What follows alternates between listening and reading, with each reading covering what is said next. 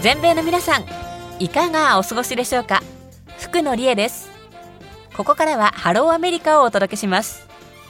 この番組は全米の最新情報や各地のローカルエリアの今をニュースやインタビュー現地取材などを通して4人のキャスターが週替わりでお伝えしています。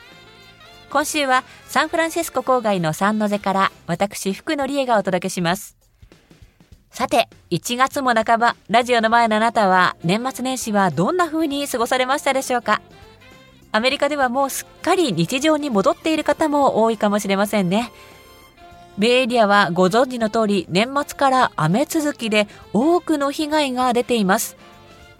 嵐と洪水で道路が浸水したり道路が陥没したところもありますし海辺の桟橋が崩れ落ちたり家屋が水浸しになったところも多くあるみたいですね。そしてサンフランシスコのゴールデンゲートブリッジでは大きなトラックが横転して通行止めにもなっていました。私はちょうどクリスマスの後から2週間日本へ帰省していましたのでベイエリアがストームの間暖かい晴れ続きの日本でラッキーだったねなんて言われていたんですがベイエリアに帰ってきたその日の深夜から次の日の夕方まで15時間ぐらい停電したりもしました。まあ、停電だけで済んだからね、マシだった方なのかもしれませんけれども、家にいながらも電気がないと Wi-Fi も使えないからネットや YouTube も見られない。料理もできないし、お湯も作れないからあったかいお茶も飲めない。あったかいお風呂にも入れない。そして寒いのに暖房もライトもつかないということを体験しまして、電気がある生活ってなんてありがたいんだろうって当たり前の生活の尊さに改めて気づかされました。ね、夕方の5時ぐらい寒くなってきた時にパチンって音がして電気と暖房がついた時には本当にね感謝の気持ちが湧き上がってきましたね。それでは今日の番組メニューをご紹介しましょう。この後は全米のニュースをお届けするニュースウォッチ。続いてナビゲーターたちが独自の目線で各地の情報をレポートするローカルリポート。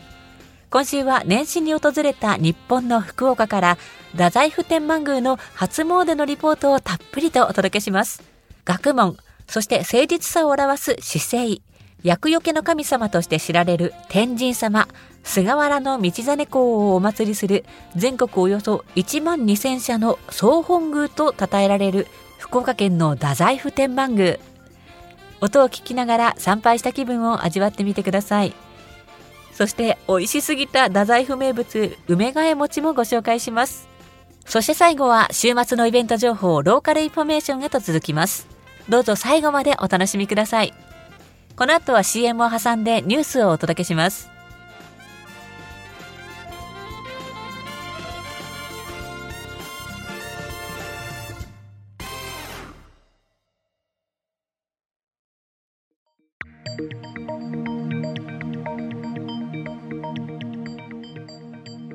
ニュースウォッチ。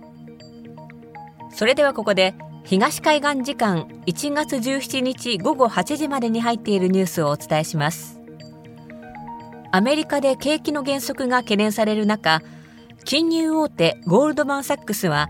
コストを削減するためおよそ3200人の人員削減に踏み切ったと明らかにしました。これはゴールドマン・サックスが17日決算の説明会で明らかにしたものです。アメリカでは記録的なインフレを抑えるため大幅な利上げが続いている影響で今年景気が減速することが懸念されていて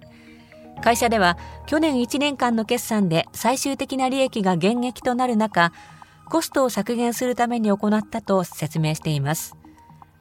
アメリカでは IT 業界を中心に大幅な人員削減が相次いでいますがニューヨークの金融街ウォール街でも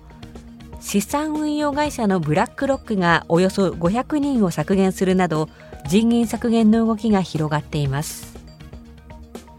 次です。アメリカの IT 大手アップルはティム・クック CEO の今年の報酬について前の年のおよそ半分の4900万ドル日本円にしておよそ62億円になる見通しだと発表しました。CEO の報酬額に賛同する株主が減っていることなどを考慮したとしています。これはアップルがアメリカ証券取引委員会に提出した資料で明らかにしたものです。クック CEO の報酬をめぐっては金額が妥当かどうか意見を聞く去年の株主投票で賛同する人が60%余りにとどまりアップル側はこうした意見などを考慮したとしています。また報酬のおよそ8割を占める株式による報酬については業績に連動する割合を去年は50%だったのに対し今年は75%に引き上げるとしています。次です。アメリカのトランプ前大統領が就任前に経営していた不動産関連企業トランプオーガニゼーションが脱税などで有罪の評決を受けた事件でニューヨーク州の裁判所はこの企業に対して罰金としておよそ160万ドル日本円でおよそ2億円の支払いを命じました。ニューヨーク州マンハッタン地区の検事は声明で罰金としては州の税法や刑法に基づく最高額だとした上で企業は刑務所に入れないが税務当局を欺いて逃げ切ることはできないと企業や経営者に思い知らせるものとなったと強調しています。この事件に関してトランプ氏自身は刑事責任を問われていませんが立候補を表明した来年の大統領選挙への打撃となりそうです。次です。カリブ海の島国バハマ沖でアメリカのクルーズ船が漂流中の小舟を発見し乗っていた移民17人を救助しました。アメリカロイヤルカリビアンが14日発表しました。クルーズ船に乗っていた女性は CNN に船長から小舟を発見し海洋法に基づいて必要な支援を行うとのアナウンスがあったと話しました。女性が撮影した動画には次第に近づく船の様子が映っておりオールが23本と即席の旗竿に取り付けられた緑色のボロキレが乗っていました。沿岸警備隊によりますと救助された人々は船がもう一隻あると話しています。移民らの出身国は発表されていませんがこの海域では最近キューバやハイチからアメリカを目指す船が急増しています。次です。K-POP グループのブラックピンクがカリフォルニア州で開催される野外音楽フェスティバルコーチェラバレーミュージックアーツフェスティバルの4月15日22日公演のヘッドライナーを務めることが発表されました。ブラックピンクのコーチェラへの参加は2019年に K-POP のガールズグループとして初出演を果たして以来4年ぶりです。彼女たちはバッドバニー、フランク・オーシャンとともに同フェスのヘッドライナーを務めます。K-POP アーティスト及びガールズグループがこちらのヘッドライナーを務めるのは史上初となります。以上ニュースウォッチお届けしました。ではここで一曲。ブラックピンクでシャットダウン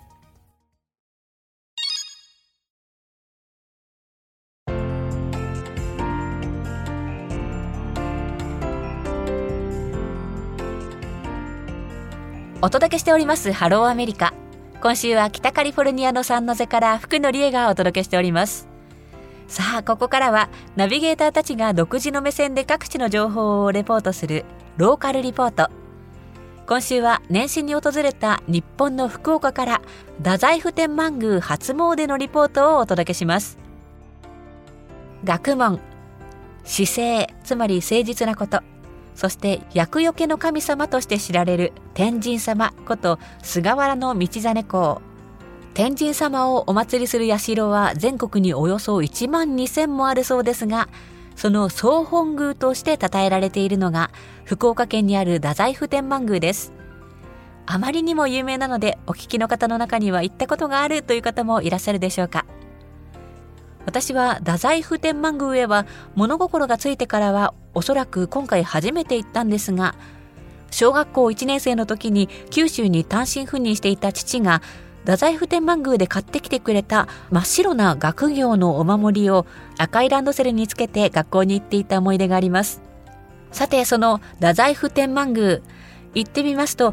御神牛と言われる牛の銅像があったり日本で他に例を見ない大きな一枚岩でできた蝶子鉢があったり、かやぶき屋根の趣のある本殿、そして食べ物の屋台など見どころもたくさんありました。そして太宰府名物梅替え餅も焼きたてで食べてきましたよ。それでは音を通して一緒に参拝を体験した気分を味わってください。太宰府天満宮へ行くには福岡の中心地天神から電車でおよそ40分ほど。博多からですと高速バスで1時間ほどです。今回は天神から電車に乗って向かいました。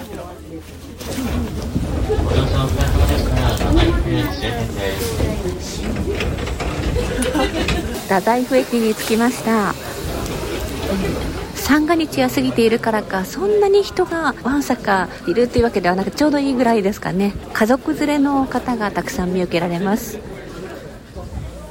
えー、駅を降りますとすぐに見えてくるのが屋台が、ね、美味しそうなものをたくさん売ってます。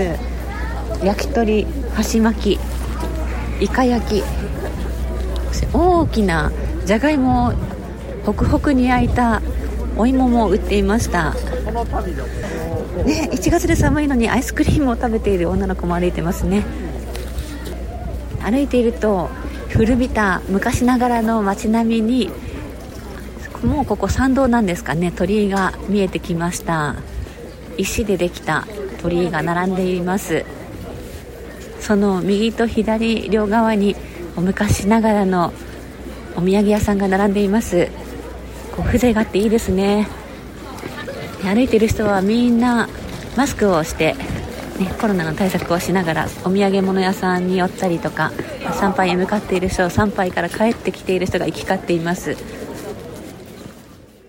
入り口の鳥居をくぐってすぐの右前あたりには伏せた姿勢の牛の銅像があり長い列ができていました。入ってすぐのところに牛の像がありましてその前にみんなが並んで1人ずつ拝んでから牛の頭を撫でています。私たちの番が回ってきたので撫でてみたいと思います。本当近づいてみると鼻と額のあたりなんてもうピカピカの金色が出ていますね。後で調べましたところこの牛は御神牛神様の牛と言われていまして菅原道真公の遺体を運んでいた途中で牛舎の牛が急にうずくまって動かなくなったのであきっとここに埋めてほしいんじゃないかとそこに遺体を埋めたことから天神様のお使いの牛と信じられているそうです。この牛の像を撫でる撫で牛の風習は頭を撫でると賢くなれる。怪我や病気がある場所を撫でると回復すると言われているそうです。続いて参拝の前に長寿鉢へ手と口を洗いに行きました。手を洗う手水屋のところに来ました。結構大きな長寿鉢で4メートル四方ぐらいの大きな長寿鉢に水が張られていてその四方にですね横にした状態の竹に5つ穴が開けられてその穴から水が出てくるようになっていますね。それにしても大きな蝶子鉢だなと思いましたらその横に説明が書いてありましてこの蝶子鉢は霊峰の山腹より切り出された一枚岩でできているそうなんですね。日本では例を見ない大きさなんだそうです。さあいよいよ本殿へ向かいます。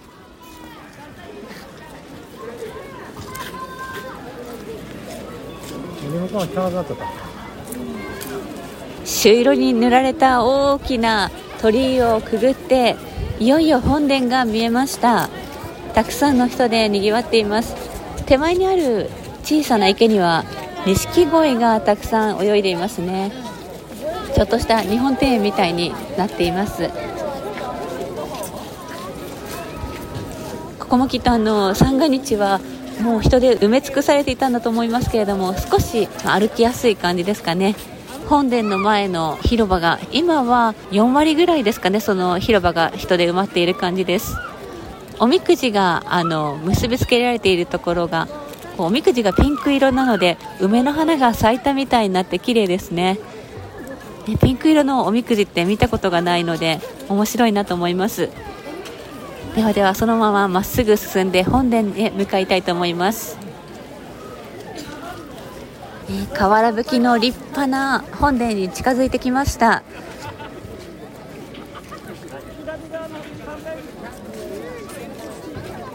瓦葺きの屋根がこう茶色に少しこう緑がかった感じに見えますね。そして金の部分はこうキラキラと太陽に輝いていまして人が並んで順番にお祈りしています。ちょうど今何か儀式が行われているみたいで中に人がたくさん入ってご祈祷を受けているみたいです。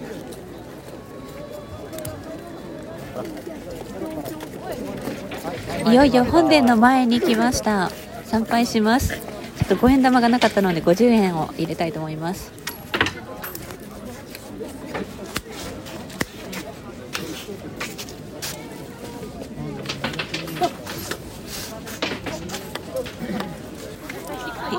参拝が終わりました。本殿の左手前には綺麗な菊の花のアレンジメントとおみきが備えられています。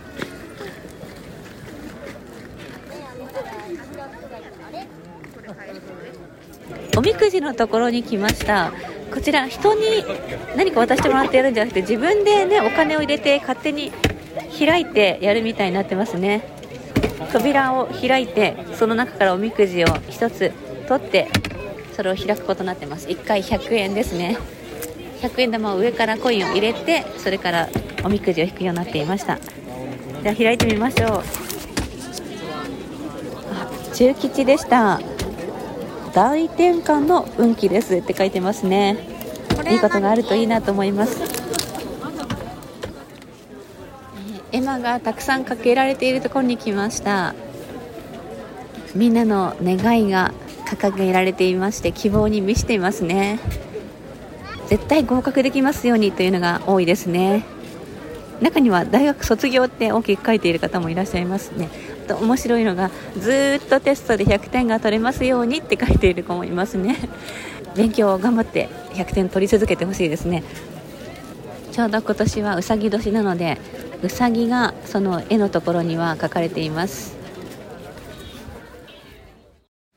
お参りが終わって出てくると今度は屋台が並んでいます。焼き鳥じゃがバター肉巻き棒チョコバナナカステラ焼き鳥。はもう全部美味しそうですね。とってもいい香りがしています。こういうのもね日本のお参りの醍醐味でもありますよね。あ綿菓子もありますね。境内を出てすぐの参道には太宰府名物梅替え餅のお店がたくさんありました。あるブログの情報によりますと参道周辺にはおよそ50軒の梅替え餅の販売店があるんだそうです。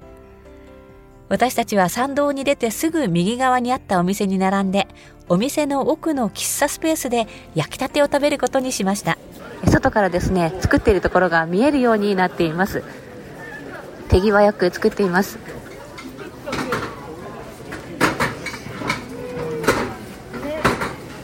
梅替え餅はあんこを薄いお餅で包んでハサミ焼きし梅の花の焼き印をつけたものです。目の前で職人さんがお餅の丸い塊を上下で挟んで手際よく焼いていっています。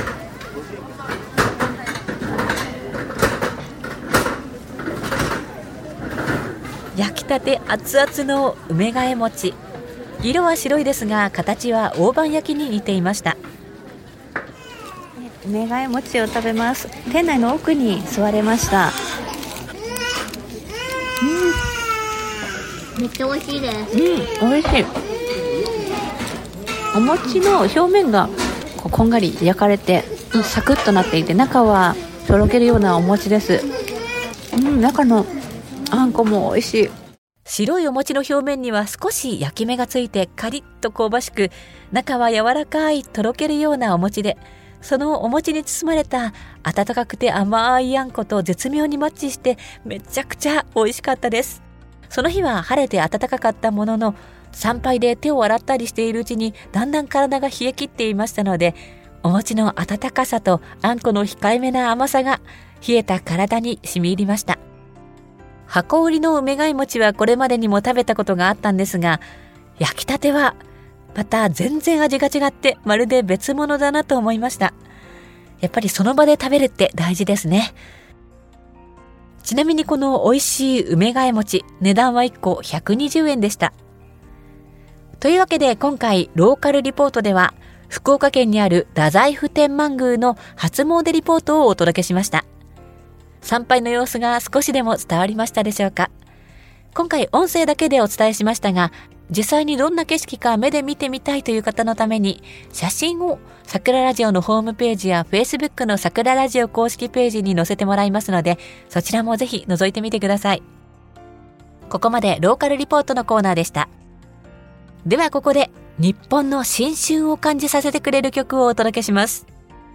ぜひ日本の風流な景色を思い浮かべながら聴いてみてください。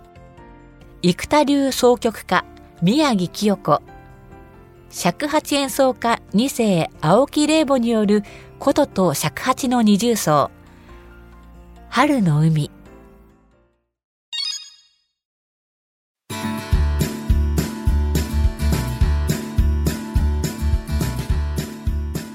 お聴きいただいたのは生田流奏曲家宮城清子と尺八演奏家2世青木玲母による琴と尺八の二重奏。春の海でした。こういう雅な曲もなかなかいいですよね。さあここからは全米各地の週末のお出かけ情報です。まずはイベント情報を探していてたまたま見つけたお得な情報からお届けしましょう。ファストフード店のウェンディーズでは2ドルでキータグキーホルダーを販売していましてこのキータグを購入すると1年間ジュニアフロスティが無料でもらえるそうなんですね。もちろんその際にはフロスティだけではなくて他の商品の購入が必要とのことなんですがフロスティ自体が私の住んでいる地域では2ドルを超えていますのでかなりお得な気がします。夏の暑い日になると無性にフロスティーが食べたくなってドライブスルーで買ったりしていましたけれども今までこのキータグの存在を知らずに普通に買っていたなんてほんと損しちゃったなって思います。でこのキータグですが購入できるのは毎年年末から1月末まででして今年は1月29日までもしくはなくなり次第終了ということです。こちらアメリカすべての地域で同じ内容でやっているかどうかまでは確認できていませんので詳しくはお近くのウェンディーズでお確かめください。では次にニューヨークのアートイベント情報です。印象派を代表するフランスの画家クロード・モネの没入型のアートインスタレーションモネの庭が開催中です。このインスタレーションイベントでは印象派という名前の由来となったモネの代表作印象日の出から始まってノルマンディ地方ジベルニーにあるモネの庭園風景や有名な緑の太鼓橋も再現されているそうです。クロード・モネの没入型のアートインスタレーションモネの庭は去年の11月から始まっているんですけれども来月2月26日まで延長となったそうです。会場はニューヨークのウォールストリートにあります。入場料金は大人33ドルから学生は28ドルから6歳から16歳までは25ドルからそして5歳以下は無料です。モネ自体が日本のジャポニズムに影響を受けているからかモネが好きな日本人ってとっても多いですよね。もし会場に行ったらたくさんの日本人にも会えそうな気がします。西海岸からはなかなか行けませんがモネのアートに包まれるってどんな感じなんでしょうね。行かれた方はぜひ感想を教えてください。また同じくニューヨークではレストランウィークが今週火曜日の1月17日から開催されます。開催期間は1月17日から2月12日までということです。代わってサンフランシスコのイベントです。今週末の1月21日土曜日第68回北カリフォルニア日本商工会議所 JCCNC による3年ぶりとなる in person での新年会が開催されます。新年会の主役となるミュージシャンには日本を代表する男性シンガーソングライタースガシカオさんが来られるそうです。また当日は ANA の航空券2枚 Japan Airline の10万マイルユナイテッド航空の航空券2枚などが当たる豪華な raffle 商品が数多く用意されているそうです。菅氏香さんのディナーショーに航空券が当たるラッフルですって。ほんと豪華ですね。本当にいいな行ってみたいなと思いますが私は赤ちゃんがいるので残念ながら行けませんね。こちら申し込みは12月30日にすでに締め切られていますがベイエリアにお住まいで行かれるという方は多いのではないでしょうか。行かれる方は楽しんでいらしてください。ここまで全米各地のお出かけ情報でした。ではここでお知らせです。日本のドラマや映画などを好きな場所で好きな時に見られる動画配信サービス D ライブラリージャパン今週は日本と同時期配信の最新ドラマが3作登場します。まずは櫻井翔主演のドラマ大病院選挙です。謎の武装集団によって占拠された大病院で休み中休職中の刑事が人質を救うため犯人に立ち向かうサスペンスドラマです。そして2つ目のドラマ実力派俳優井上真央佐藤健松山健一が連続ドラマ初共演の100万回言えばよかった。数奇な運命に翻弄されながらも奇跡を起こそうとする3人のファンタジーラブストーリーです。さらに3つ目のドラマは恋愛ドラマの名手大石静香が脚本。主演の吉高由里子が北村匠海演じる年下の彼と恋に落ちる大人のピュアラブストーリー星降る夜に。これらの3作品の配信がスタートしました。この中で私が気になるのは最後の星降る夜にでしょうか。もうこのタイトルからしてねなんかロマンチックそうな感じがしますよね。他にも薬師丸ひろ子主演作品 W の悲劇松田優作と共演した話題作探偵物語そして高倉健との共演野生の証明や原田知世主演の時をかける少女など懐かしの名作も登場します。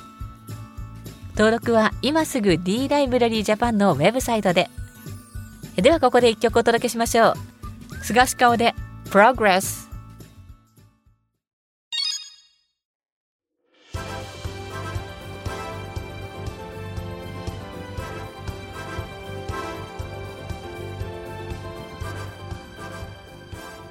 福野理恵が45分間にわたってお送りしてまいりましたハローアメリカ。そろそろお別れの時間です。お楽しみいただけましたでしょうか？ご存知の通り、この番組は4人のキャスターが週替わりでお伝えしていまして、第1週はロサンゼルスの手島理香さん、第2週はヒューストンのファーガソン・ステガー佐野ひとみさん、第3週の今週はサンフランシスコ郊外のサンノゼから私福野理恵、第4週はニューヨークの沢エリカさんの4人でお届けしております。来週のこの時間は沢エリカさんがニューヨークからお伝えします。いつものように沢さんから来週の告知について伺っていますのでご紹介します。来週のローカルリポートは、やはり気になる今年の運勢ということで、ニューヨークで行われているアマーティ・マサコ先生の2023年風水大予測講座に沢さんが参加してきたそうです。なんと生まれた西暦にある数字がある人は今年は吉な年なんだそうです。そして十二支それぞれの運勢も教えてもらったんだそうです。そして来週のインタビューのゲストは、ウェルネスコーチの菊池みどりさんです。よりよく生きようとする生活として、このウェルネスを取り入れた考え方がアメリカでは馴染んでいるようです。健康、心の問題など、豊かな生活をどうやって取り組んでいくのかを澤さんが聞いてきます。どうぞお楽しみに。ということで、風水大予測講座。なんて楽しそうな講座なんでしょうね。風水とか大好きなので楽しみにしています。そして、ウェルネスの考え方も、こう、マイナスではなく、プラスに目を向けるアメリカっぽくていいですね。来週はニューヨークからですけれども、私福野は来月2月15日が次回の放送となります。またぜひ聞いてくださいね。さて、この番組ではあなたからのメッセージをお待ちしています。ぜひ、桜ラジオのホームページのリクエストフォームから送ってください。番組へのご意見、ご感想、ぜひ聞かせてくださいましたら嬉しいです。リクエスト曲もお待ちしています。さて、ラジオの前のあなたは新年明けてから何か新年の目標は立てましたでしょうか？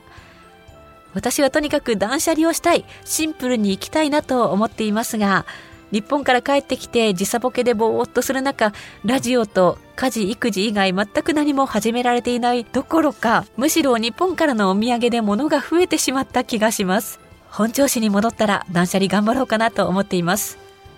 こんな私ですが、今年も皆様に役立つ情報を心を込めてお届けしていきたいと思っていますので、どうぞよろしくお願いいたします。